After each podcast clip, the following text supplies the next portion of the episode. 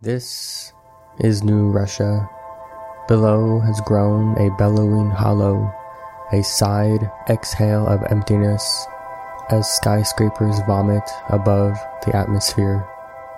They call it New Russia. New because it makes them new things money and profits. I thought somehow new would be different.